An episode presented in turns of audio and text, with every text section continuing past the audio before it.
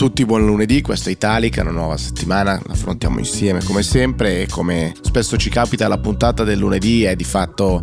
un po' un recap di quello che è successo nel weekend e devo dire che di questo fine settimana di cose ne sono successe davvero tante perché, eh, beh, anzitutto c'è stata la visita di Zelensky, il presidente dell'Ucraina, in Italia e in Vaticano con la visita a Papa Francesco ed è stata particolarmente rilevante perché è stata la prima tappa di un piccolo tour eh, europeo. Zelensky poi è andato a, a, Berlino e in serata ieri ha visto anche eh, Macron all'Eliseo con cui ha cenato. Zelensky dice dopo ogni visita eh, dopo ogni incontro in Occidente eh, la nostra controffensiva e la capacità di controffensiva si rafforza e quindi ancora un paio di visite in Occidente siamo pronti, dice sostanzialmente. Quando è andato a Berlino ha anche detto la vittoria irreversibile contro la Russia già entro la fine di quest'anno. In tanti hanno eh, analizzato quello che è successo nella visita romana di Zelensky perché? Perché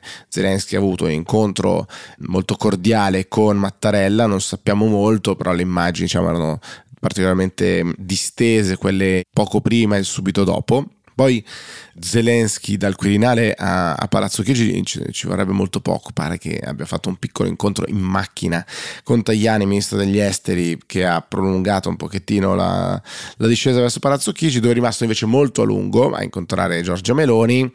un, un pranzo più lungo del previsto, ha fatto un punto stampa successivo, eh, Giorgia, Volodymyr, insomma si chiamano per nome, eh, i giornali hanno a lungo parlato di questo e è arrivato il ritardo, diciamo così, è andato più lungo del, del, previsto perché doveva andare al Vaticano alle 3, se non sbaglio è arrivato intorno alle 4, è stato 40 minuti con il Papa e qua invece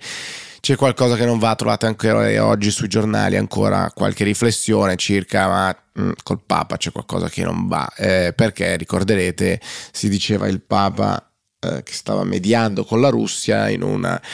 piano segreto e l'Ucraina ma si era data sorpresa, noi non ne sappiamo nulla. Di nuovo eh, la cosa è andata avanti, non c'è stato delle dichiarazioni immediate dopo l'incontro. Oggi trovate su alcuni eh, quotidiani anche le parole dell'ambasciatore ucraino presso la Santa Sede che diceva insomma, non dobbiamo per forza andare d'accordo su tutto, eh, se il, il Vaticano ci vuole aiutare su alcuni punti bene, ma i punti sono i nostri, quei dieci nostri punti per, per, una pace giusta. Tra questi dieci punti c'è anche il ritorno ai confini del 91 e il Corriere della Sera gli dice, beh, questo forse è quello più controverso. No, perché è controverso? Risponde l'ambasciatore eh, ucraino presso la Santa Sede, più delicato. Vabbè, sarà anche più delicato, ma mi sembra la base dice eh, appunto il rappresentante ucraino del, um, del, diritto internazionale e del nostro diritto soprattutto alla um, libertà e all'indipendenza. Zelensky poi eh, quando era ancora a Roma aveva fatto un incontro diciamo con diversi giornalisti, una puntata speciale di porta a porta con Monica Maggioni, con, eh, con Bruno Vespa eccetera e si era anche detto eventualmente aperto al tema del referendum per la Repubblica Indipendente della Crimea, dice adesso è una cosa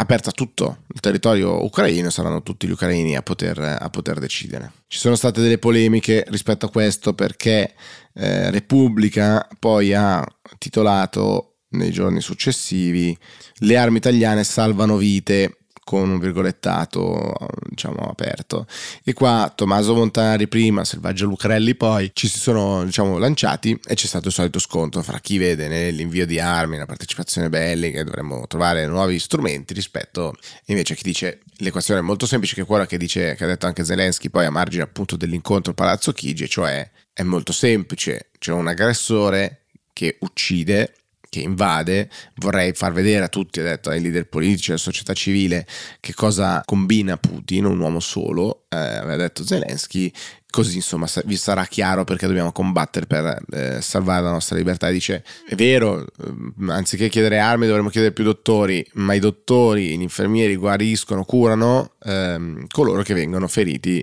dai missili, dalle armi eh, russe. Quindi se avessimo un sistema di difesa antiaerea, ad esempio, più forte, non ci sarebbe bisogno di curare nessuno perché siamo in grado di intercettare eh, gli attacchi russi, così aveva detto Zelensky. Ci sono ovviamente le polemiche sui due tweet di Tommaso Montanari e Selvaggio Luccarelli che si erano lanciati diciamo,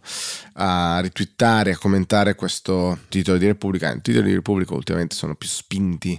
eh, del solito e quindi fanno sicuramente un po' più di dibattito. Dice Tommaso Montanari, si può pensare ciò che si vuole delle armi all'Ucraina, ma certo ci vuole un bel disprezzo per la realtà e la decenza per dire che le armi salvino vite e farci proprio il titolo, che vergogna. E anche colpisce che tra il presidente democristiano cioè Mattarella, e la presidente fascista, non ci sia neanche una sfumatura lessicale di differenza. Quanto mi mancano i padri costituenti della democrazia cristiana. La Pire e Dossetti erano profeti, ma perfino Fanfani in confronto sembra un gigante. Eh, gli risponde tra gli altri anche Davide Faraone del PD e dice: Quest'uomo dovrebbe pulirsi la bocca quando parla di Sergio Mattarella, non tanto e non solo perché è il presidente della Repubblica del suo paese, ma soprattutto perché offende una gran persona per bene, un galantuomo. Non contesto la libertà di esprimere un'opinione, ma la totale mancanza di rispetto nei confronti di un uomo che meriterebbe soltanto riconoscenza. Ripeto, pulisciti la bocca, Montanari. Così Davide Faraone. Selvaggia Lucarelli era stata più ironica, dicendo i nostri carri armati sparano kit del pronto soccorso. Qualcuno poi sotto gli aveva fatto le pulci su mh, carri armati sì, carri armati no, sistemi di difesa antiaerea, eccetera. Insomma, era un messaggio più politico che tecnico da andare a dibattere se si voleva.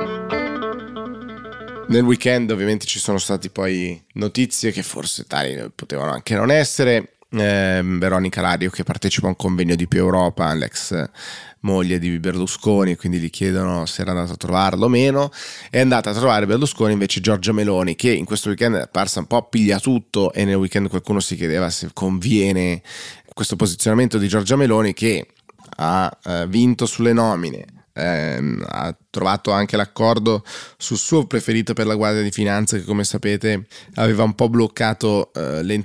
nelle settimane scorse. Ha fatto questo incontro che sicuramente è una vittoria diplomatica per l'Italia con Zelensky, corre a Milano a San Raffaele e poi va alla eh, sfilata alla festa degli Alpini. Quindi insomma un po' Giorgia Meloni che sembra veramente come dire assopiglia tutto in questo momento qualcuno si dice Mm, chissà quanto dura, visto che già ci sono un po' di malumori qua e là eh, nella maggioranza qualcuno si è chiesto se era o meno il caso eh, del, di indossare il cappello da alpino, eh, qualcuno si è lamentato del fatto che c'era la sfilata con sempre il cappello diverso in ogni momento, qualcuno ha guardato l'armocromia con eh, Crosetto, Guido Crosetto, ministro della difesa, eh, che come sapete è un uomo piuttosto grosso, di grande stazza, cappello da alpino, mm, giubbotto di pelle antipioggia, insomma su colori molto diversi rispetto all'armocromia eh, di Elish Line e, e, qualcuno ha fatto delle ironie anche questo con delle foto di,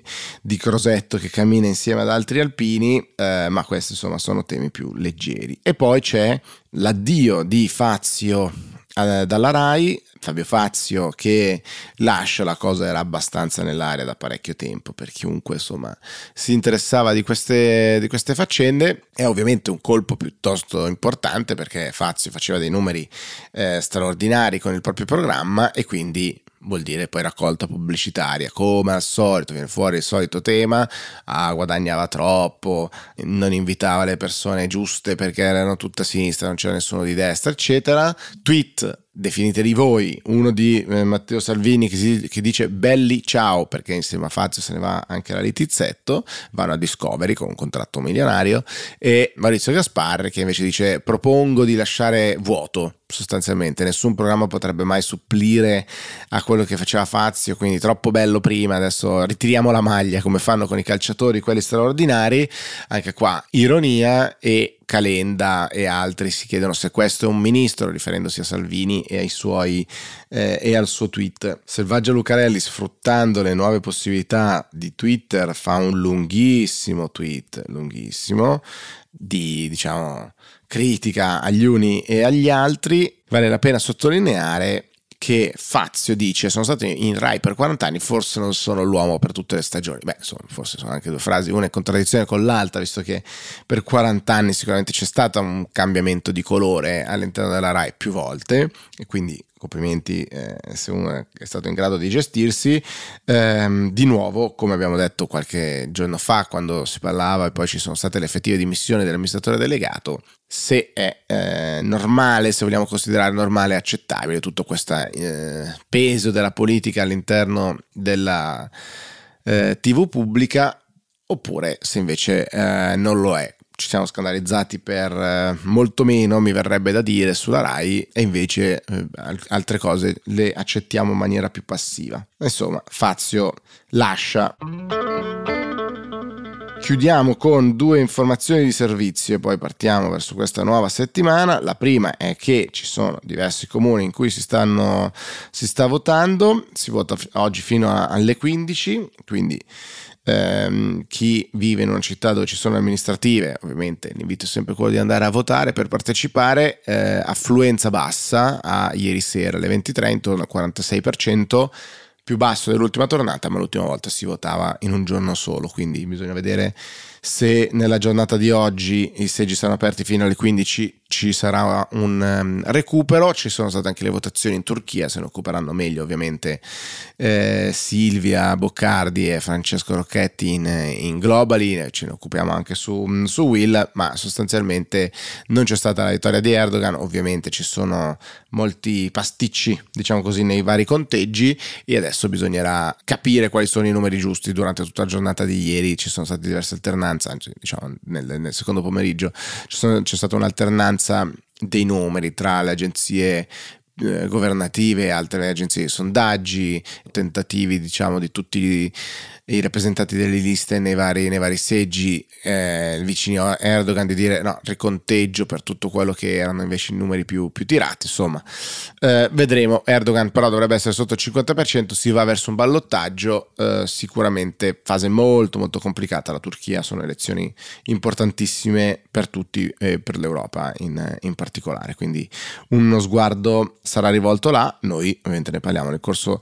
della settimana. Vi ricordo che ieri sono uscite le nomination per gli Oscar del podcast. Ci sono diversi podcast di Will nominati in diverse categorie. Potete andare a eh, guardarli e soprattutto votare il vostro podcast dell'anno. Quindi andate a cercare il pod su Instagram sulle varie piattaforme. Ciao, buona giornata e buona settimana a tutti.